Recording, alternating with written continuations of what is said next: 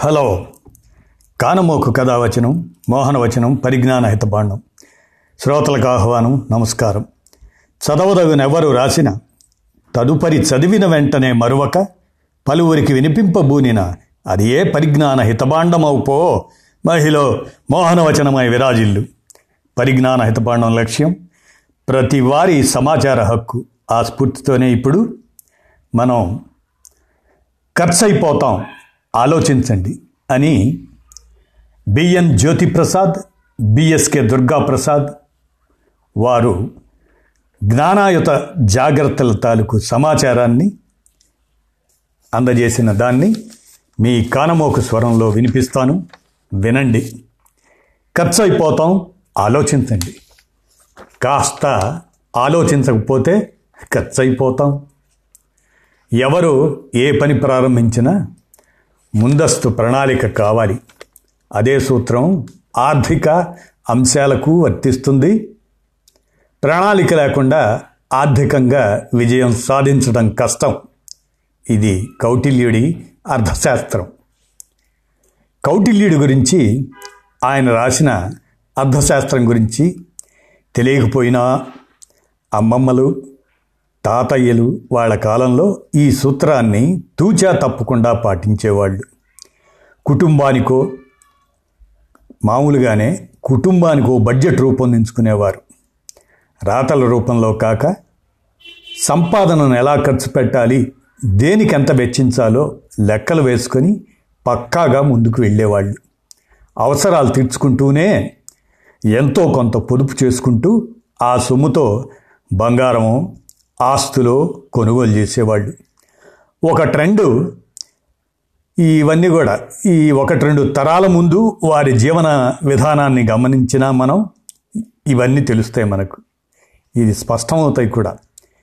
Corona కారణంగా చాలా కుటుంబాల రాబడుల్లో 20-30% తగ్గినట్లు అనేక సర్వేలు వెల్లడిస్తున్నా ప్రస్తుత తరుణంలో ఇప్పటి తరం కూడా ఆ సూత్రాన్ని అనుసరించక తప్పదని అనుభవజ్ఞులు, ఆర్థిక నిపుణులు అంటున్నారు.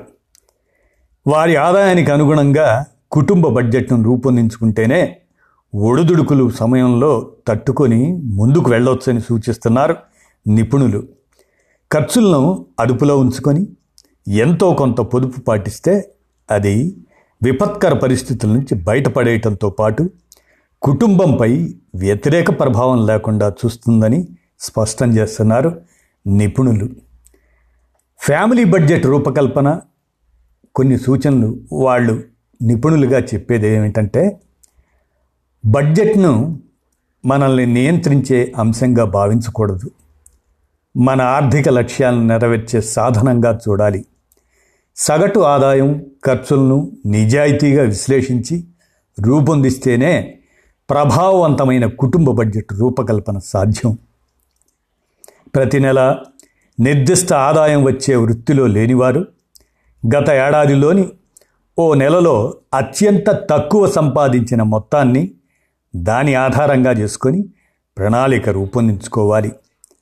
ఆదాయం కన్నా ఖర్చులు బాగా ఎక్కువగా ఉన్న పక్షంలో కేవలం నెల నెల మారే నిత్యావసరాల ఖర్చులతో పాటు ఖచ్చితంగా చేయాల్సిన ఖర్చును తగ్గించుకుంటూ అలా వెళ్ళటమే నిజమైనటువంటి విధానం అన్నట్లుగా అంటున్నారు. అది తప్పదు కూడా అలా చేయటం. ఆధునిక కాలంలో ఆన్లైన్ కార్డుల ద్వారా ఖర్చులు చేస్తున్న పరిస్థితుల్లో ఈ తరహా అప్రమత్తత అవసరం. మరి మనం ఉత్తమ ఆర్థిక ప్రణాళిక ఎలా అంటే, క్రెడిట్ కార్డులు వంటి పాత చిన్న చిన్న అప్పులు తీర్చడంతో పాటు పొదుపు, ఆరోగ్య కార్డులు, పిల్లల భవిష్యత్తు చదువులు, పదవీ విరమణ ప్రణాళికలు, పెట్టుబడులకు కలిపి మొత్తంగా సంపాదనలో 25% వరకు వెచ్చించగలగడాన్ని ఉత్తమ ఆర్థిక ప్రణాళికగా నిపుణులు పేర్కొంటున్నారు. మదుపు చేసిన మొత్తంలో పెట్టుబడులకు ఎక్కువ ప్రాధాన్యం ఇవ్వాలనేది వారి సూచన. మరి సంపద పెరిగే మార్గాలు, వాటిని మనం వెతుక్కుంటేనే మేలు అంటున్నారు వాళ్ళు నిపుణులు. పొదుపు తాలూకు సొమ్మును నికరంగా పెంచుకుంటూ మనం ప్రణాళిక ఏర్పాటు చేసుకోవాలి. సరైన పెట్టుబడి మార్గాలు అన్వేషించడం ద్వారా ఆ లక్ష్యాలు సాధించాలి. ముఖ్యంగా పెట్టుబడులు మనకు నష్టం కలిగించేలా, భారం పెంచేలా ఉండకూడదు. భార్యాభర్తలిద్దరూ కుటుంబ బడ్జెట్లో పాత్రదారులుగా ఉండాలి. ఇద్దరూ ఉద్యోగులైనా, ఒకరే సంపాదిస్తున్నా ఆర్థిక ప్రణాళికను మాత్రం కలిసే రూపొందించుకోవాలి. మరి ఇక 10 ఏళ్లకోసారి వచ్చే విపత్తుకు ప్రణాళికే పరిష్కారం అనే ధోరణిలో ఉండాలని doctor Mani Pavitra, Fortune Academy, million mumps వ్యవస్థాపకులు వారు చెప్తున్నది ఏంటంటే, ప్రపంచంలో 7 నుంచి 10 ఏళ్లకు ఒకసారి ఆర్థిక పరిస్థితులను తారుమారు చేసే లేదా తీవ్రమైన ప్రభావం చూపే పరిస్థితులు ఏర్పడుతూ వస్తున్నాయి. గతంలో వచ్చిన ఆర్థిక మాంద్యం, తాజాగా వచ్చిన కరోనా ఆ కోవలోవే. వాటిని ధీటుగా ఎదుర్కొనేందుకు, ఆ పరిస్థితుల నుంచి బయటపడేందుకు కుటుంబ ఆర్థిక ప్రణాళికే అత్యంత కీలకం. అదే మనల్ని ఇటువంటి క్లిష్టమైన ఆర్థిక పరిస్థితుల నుంచి బయటపడేస్తుంది, కుటుంబాన్ని కాపాడుతుంది అని డాక్టర్ మణిపవిత్ర, ఫార్చ్యూన్ అకాడమీ వారు తెలియజేస్తున్నారు. ఇక ఈ మనకి సహకరించేందుకు గాను సంస్థలు, యాప్లు కొన్ని ఉంటాయి. వాటి విషయంలో మనం జాగ్రత్త వహించాలి. అమెరికా వంటి దేశాల్లో దిగువ మధ్యతరగతి ప్రజానీకం కుటుంబ బడ్జెట్ సిద్ధం చేసుకునేందుకు అవసరమైన సలహాలు అందించే సంస్థలు ఉన్నాయి. దాని రూపకల్పనకు సంబంధించిన యాప్లు అందుబాటులో ఉన్నాయి.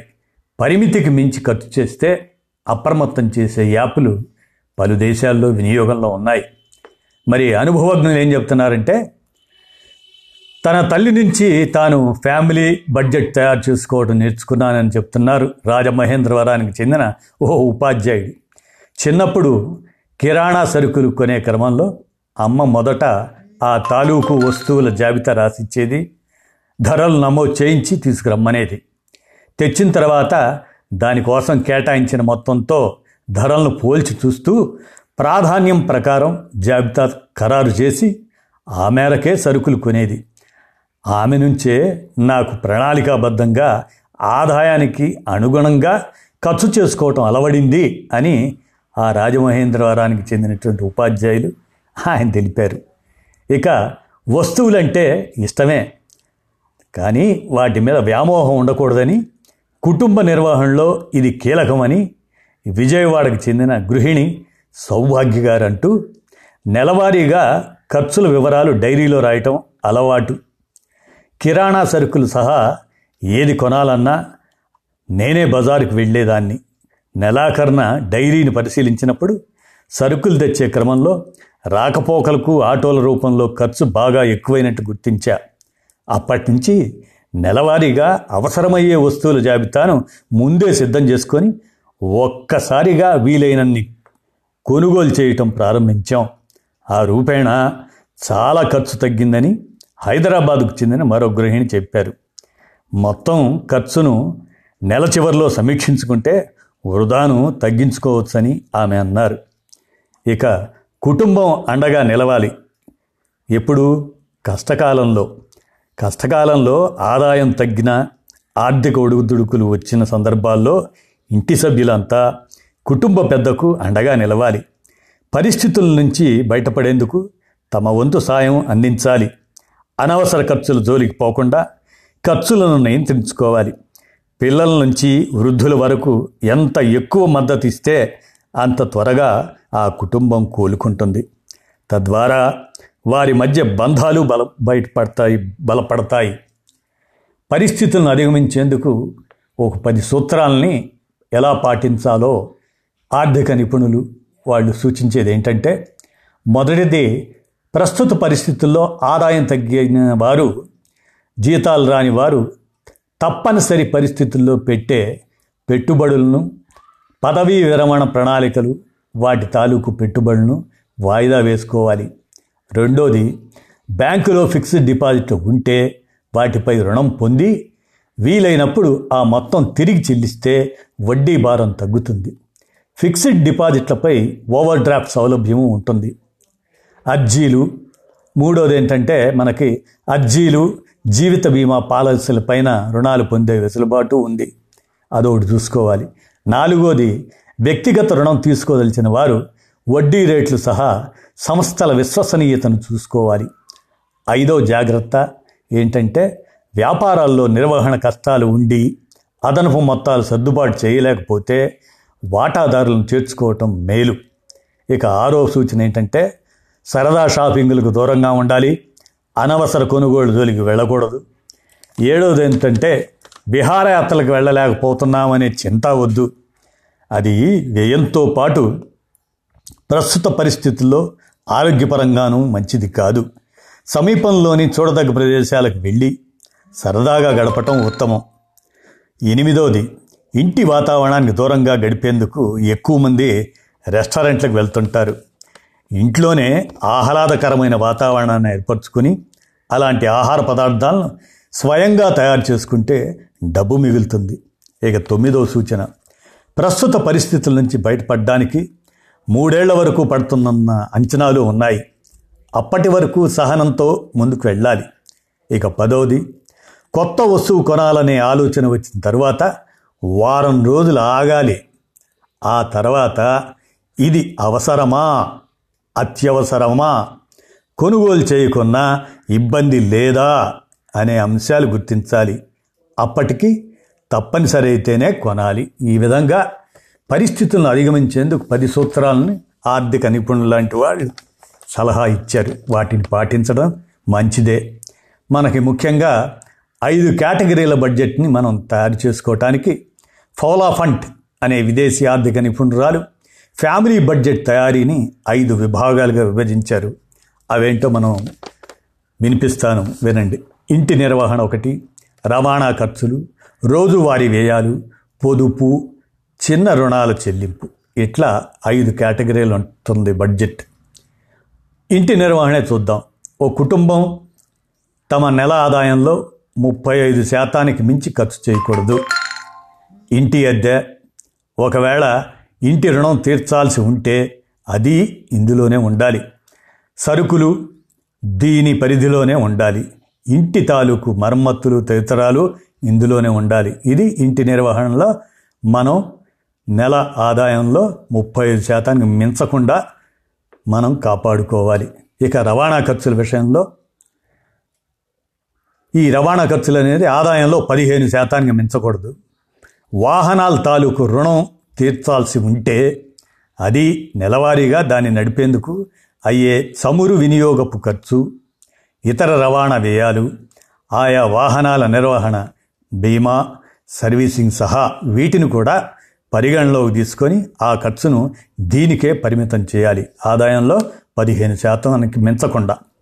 ఇక రోజువారీ వ్యయాల విషయానికి వస్తే, కేబుల్, సెల్ ఫోన్ బిల్లులు, నెలవారీ సబ్స్క్రిప్షన్, సినిమాలు, రెస్టారెంట్లకు వెళ్ళడం, విహారాలు, దుస్తుల కొనుగోలు, ఇతరత్ర చిల్లర ఖర్చులన్నీ ఈ విభాగం కిందకే వస్తాయి.